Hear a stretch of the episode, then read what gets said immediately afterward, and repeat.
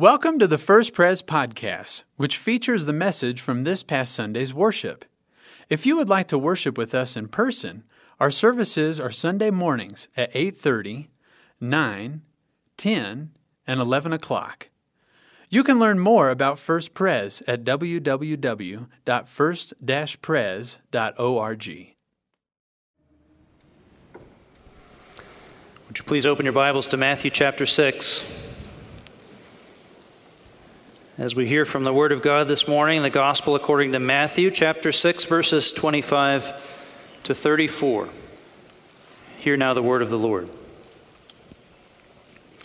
Jesus speaking said, "Therefore I tell you, do not worry about your life, what you will eat or drink, or about your body, what you will wear. Is not life more than food and the body more than clothes? Look at the birds of the air. They do not sow or reap or store away in barns, and yet your heavenly Father feeds them. Are you not much more valuable than they? Can any one of you, by worrying, add a single hour to your life? And why do you worry about clothes? See how the flowers of the field grow. They do not labor or spin. Yet I tell you that not even Solomon in all his splendor was dressed like one of these. If that is how God clothes the grass of the field, which is here today, and tomorrow is thrown into the fire, will he not much more clothe you, you of little faith? So do not worry, saying, what shall we eat, or what shall we drink, or what shall we wear? For the pagans run after all these things, and your heavenly Father knows that you need them. But seek first his kingdom and his righteousness, and all these things will be given to you as well. Therefore, do not worry about tomorrow, for tomorrow will worry about itself. Each day has enough trouble of its own." And the people of God said, Amen. Let's pray. Lord, we thank you for these words, but we pray even more so that you would help us to know the presence of your Holy Spirit as we address the Word of God, that we can understand and hear directly from you. In Jesus' name, amen. So we begin to talk today about first things first, the power of priority. If you don't give God your first thought, you won't give God a second thought. That's the thing. That's the thing. If you don't give God your first thought, if God doesn't sit in the right place in your life, then God probably has no place in your life. Why? Because God just doesn't fit in those lower rungs of the ladder. You really can't hold God in 6th or 7th or 8th place in your list of priorities. He doesn't fit down there. He doesn't belong down there. God is first. If you don't give God your first thought, you won't give God a second thought. What would it really look like for us to put God first in every aspect of our lives? To have God first in every aspect, every facet of our lives. What if we were able to put away our worries and anxieties and false pursuits, as Jesus says, and as he says in verse 33, but seek first his kingdom and his righteousness, and all these things will be given to you as well. What would that look like? In fact, that's our key verse. And so I want to say it together as a church. Would you say that verse with me? Verse 33. Let's say it together. But seek first his kingdom and his righteousness, and all these things will be given to you as well. Underline that verse in your Bible. Highlight it. Let's memorize that verse together. Keep God first. You see, with God in first place, everything else falls into place. I remember when my daughter was in second grade and we were living in Charlottesville, Virginia, and I used to walk home with my daughter from school. We lived walking distance to the elementary school. And I was walking her home one day, and she pulled out of her backpack a project that she had made at school. And she handed it to me, put it in my hands, and I looked at it. And it was kind of a mess of yarn and colored paper and things that she had drawn and little bits and pieces of wire from a coat hanger, and it was all just kind of a garbled mass altogether. She put it in my hands. And so I put on my proudest dad face. I said, wow, that's great. I remember when I was a kid, my grandfather would always say to me, well, that's real good, Tim. He'd say, that's real good, Tim. No matter what I did, it didn't matter. He just said, that's real good, Tim. And I think I was 20 years old before it occurred to me my grandfather might be faking. So I said to my daughter, that's real good. Well, then she reached out and grabbed the right piece. And she held it up in front of me, and she stretched out her arm. And all the pieces and all the lines, they all just started to fall into place. It was a mobile. And see, with the right thing at top, everything fell into position. That's the power of priority. When the first things are first, everything else falls into place. What comes first determines where everything else hangs. You see, with God in first place, everything else finds its place. Or you may know the illustration of the jar and the stones, the rocks, that if you get a jar and you have 3 equal portions of sand and gravel and rocks, well, if you put the sand in first into the big jar and then you put the gravel in, well, there's no room for the stones. They won't fit into the jar. But if you put the stones in first, the large rocks, and you place them in, and then you pour the gravel into the jar and you kind of shake it around, the gravel settles down. And then you take the jar of sand, and it doesn't look like it's going to fit in there. But you know what? When you pour the jar of sand over it, and you shake it around a little bit, all those grains of sand, they find their place, and it fits in. And for added oohs and ahs, you can even add water. And everybody thinks you're just a magician. But the point is that if you let the little things in life take up all your time and energy, there's no room for the big things. But if you approach the big things first, if you put the big things in first, then all the little things, they kind of find their place.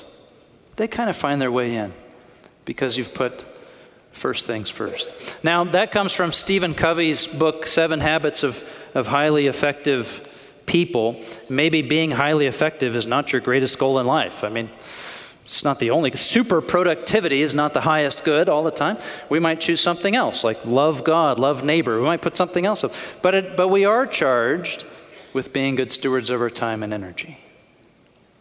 We are charged to be responsible with what God's given us, to make the most of the time. And that's the power of priority. Are the right things at the top?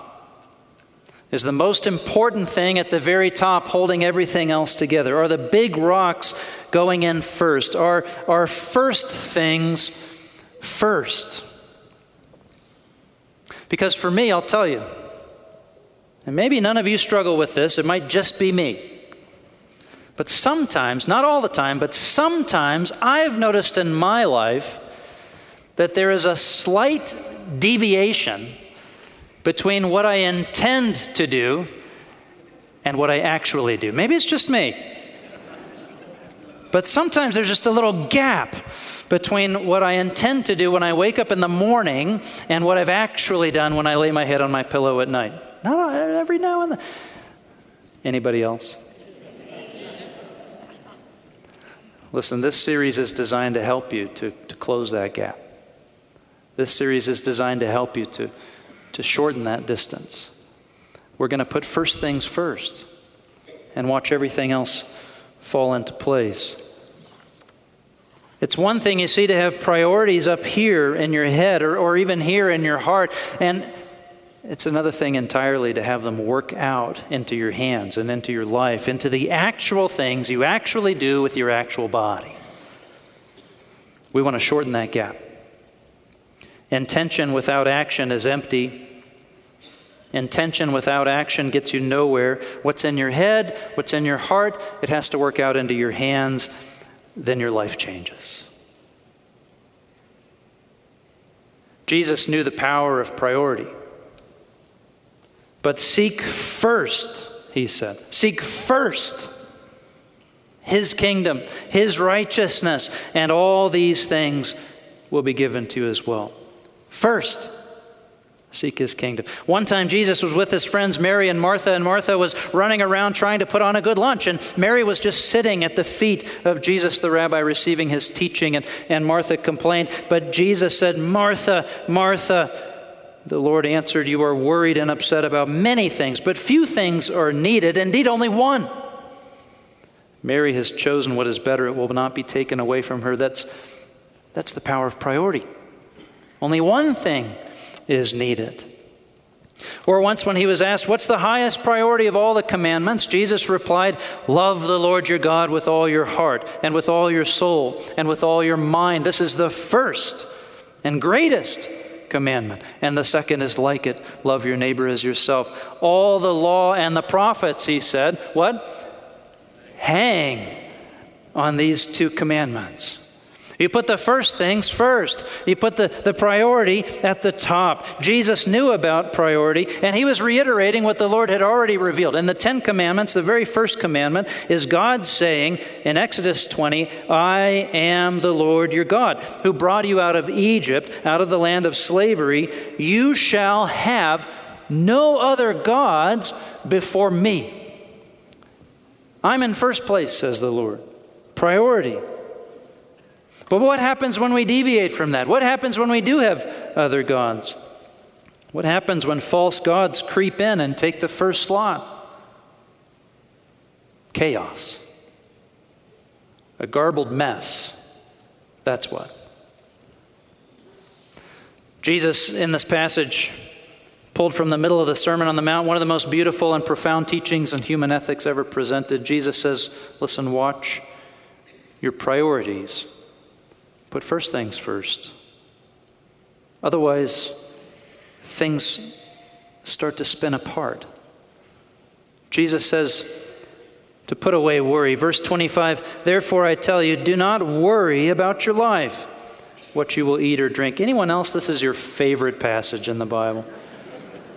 One of my earliest underlined passages. Boy, thank you, Lord. Do not worry about your life, what you will eat or drink, or about your body, what you will... Is not life more than food and the body more than clothes? We are tempted to run after the things we think we need as though there is no God. Look at the birds, says Jesus. Look at the lilies of the field and know that God knows how to take care of all things. He knows how to take care of you. Verse 27, "Can any one of you, by worrying, add a single hour to your life? What good is it?" Worry is a useless emotion. It's useless. Why worry? Why would you worry about it? It can't lengthen your life, says Jesus. In fact, we know it actually shortens your life, doesn't it? And Jesus says, how can you add any time to your life by worry? Worry is a useless emotion. That doesn't mean we don't do anything. The flowers of the field, they pull nutrients up from the soil and they blossom, they bear fruit. The birds, they don't just sit there with their beaks open waiting to be fed. And they run around, they do their thing. We do our work and we do what God's called us to do. But we don't worry. Worry is a useless emotion. It gets you nowhere. But even worse than that, and I want to point this out quickly, you'll have to read and study it on your own, but even worse than that, worry is worse than useless. Worry pushes us toward false gods. That's what Jesus is saying here. If you read back in the passage right before this one, Jesus is talking about all these things we're tempted to attach ourselves to and to pursue. But it's our worry that puts those things in the top slot. And we can't worry. If we worry about these things, then we'll push God out of the first place. We'll fall into idolatry. That's why Jesus says, therefore, I tell you, at verse 25, therefore, because of this, because you could actually let worry push you into imagining that other things are more important than God, because of that, I tell you, do not worry. You see, worry actually pushes us toward false gods. Worry creates false gods in our lives. Do not worry. Don't go chasing after the things of the world as if there were no God. Instead, have faith. Instead, seek the kingdom. And here we have our verse. But seek first His kingdom and His righteousness, and all these things will be given to you as well. Put the right thing at top and watch everything else fall into place. Let's break it down quickly. Seek first His kingdom. John Stott wrote, God's kingdom is Jesus Christ ruling over His people in total blessing and total demand. Seek first His kingdom. To seek the kingdom is to desire above all else the growing reign of Jesus. In every part of your life, in your heart, over your family, over your city, over your world, seek first His kingdom. Seek His righteousness. Seek the glory and righteousness of Jesus Christ. We're quick to seek our own righteousness. Oh, I love to be right. I love to be righteous. We're quick to seek our own righteousness. What does it mean to seek His righteousness? It might be a bigger challenge. How easy it is for anything and everything to slip into the top seats of our heart, to take that top place. Seek first His kingdom, His righteousness, God first in all things. Give Christ your first thought, or you won't give Christ a second thought. So let's go back to Charlottesville, Virginia. As we seek to apply this, what does this mean? Charlottesville, Virginia, precious place to me, where I learned today that Lydia graduated from the University of Virginia just a few years back, where my two little boys were born, Charlottesville, Virginia. I promised last week that I would say a little more, so let's say some more. When symbols of hate like this emerge, and we see people marching with torches, with racial hatred on their lips, we see a gathering with Nazi swastikas and KKK leaders in full garb, people taking to the streets, seeking violence. We see it. What do we do? The first thing we do, brothers and sisters, is we say clearly what we said last week. Any attempt to divide and espouse hatred along racial lines is absolutely and categorically opposed to the ways of God and the love of Jesus Christ. It just doesn't fit. To seek first the kingdom of God is to walk away from those things. It's a moment, you see, whatever else, it's a moment to speak clearly and forcefully the truth of God's word and God's ways, that all men and women were created equal from one blood, equally in the image of God. They were created and set in this world. That Jesus' mission, clearly defined in the New Testament, that Jesus' mission was and is to tear down the dividing walls of hostility that we ourselves build up and use to oppose one another. That's found in Ephesians 2. So is there a diabolical lie seeping into our culture once again about some difference in value among those created by God? Is there some lie? Then we tell the truth. Dispel the lie quickly, accurately. Acts 17:26 says, from one man he made all the nations, that they should inhabit the whole earth. Or in the Old King James, it says, from one blood, all people. To seek first the kingdom of God is to long for and seek that same dream expressed by Martin Luther King Jr., that all men and women are created equal, that men and women are judged not by the color of their skin, but by the content of their character. That must be said. Must be said. And more.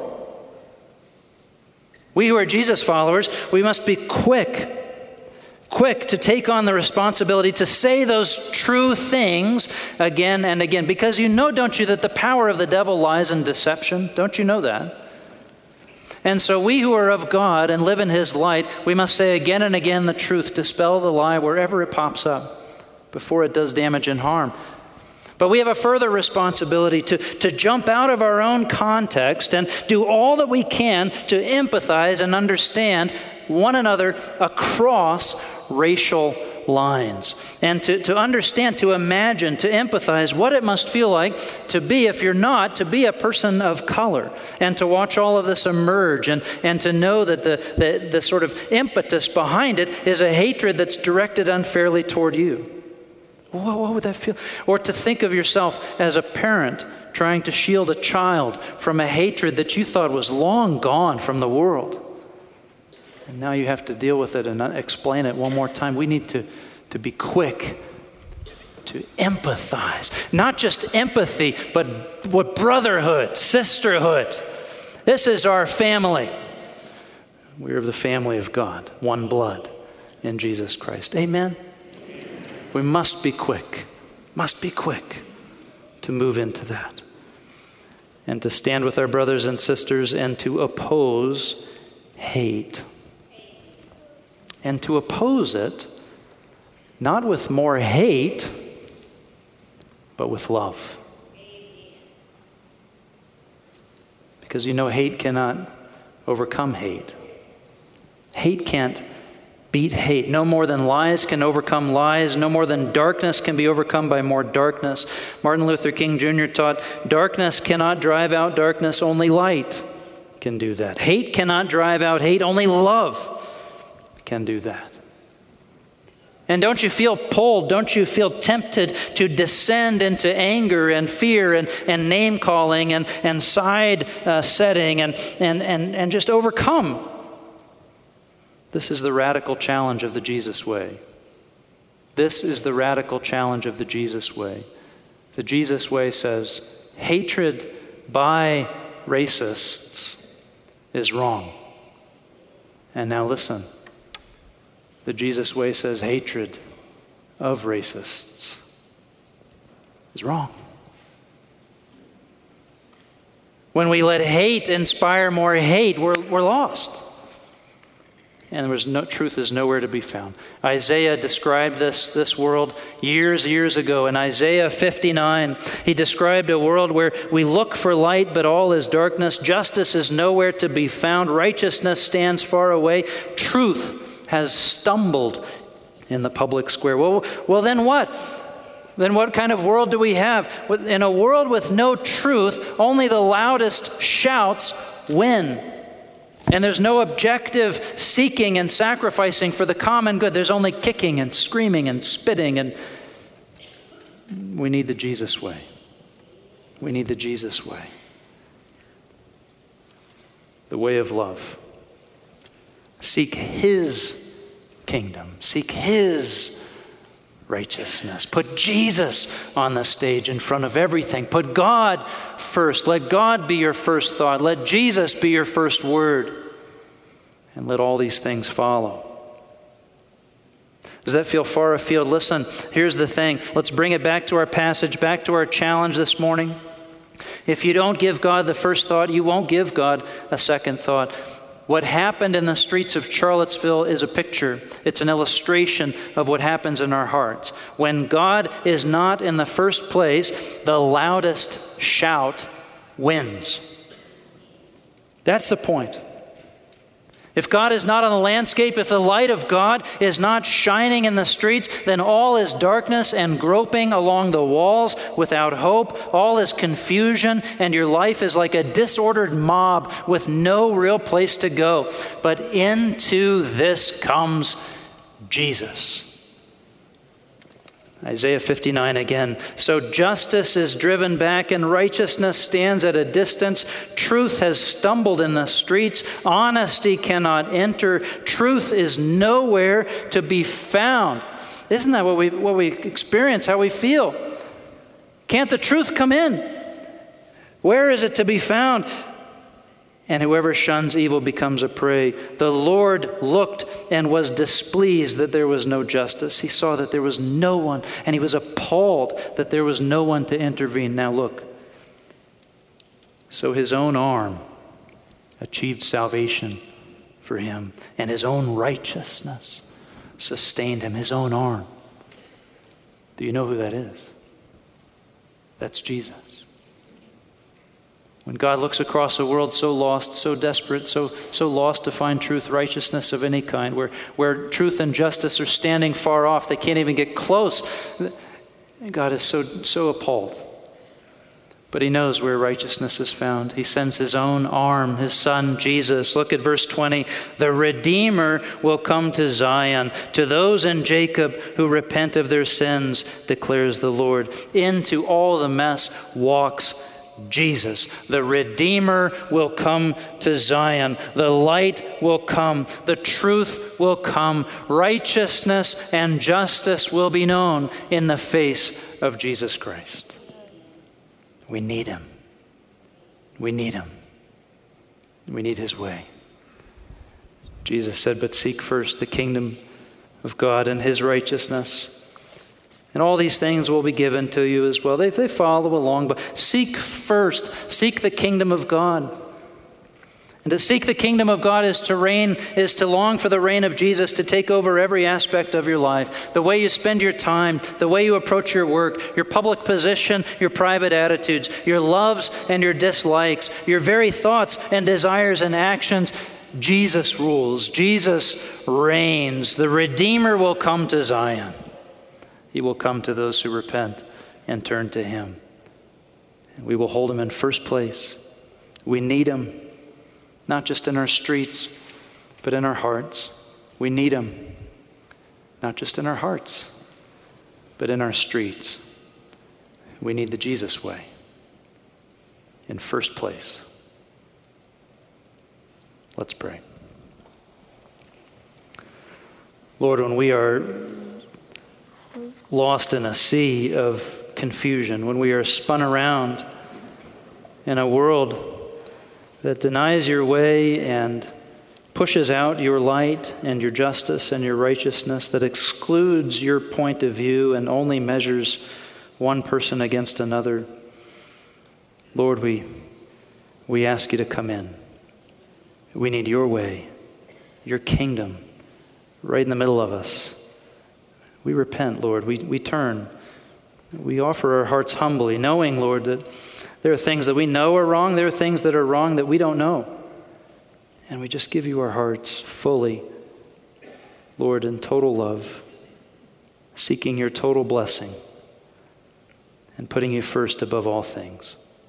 In Jesus' name we pray. Amen. Thanks for listening to our First Prez podcast.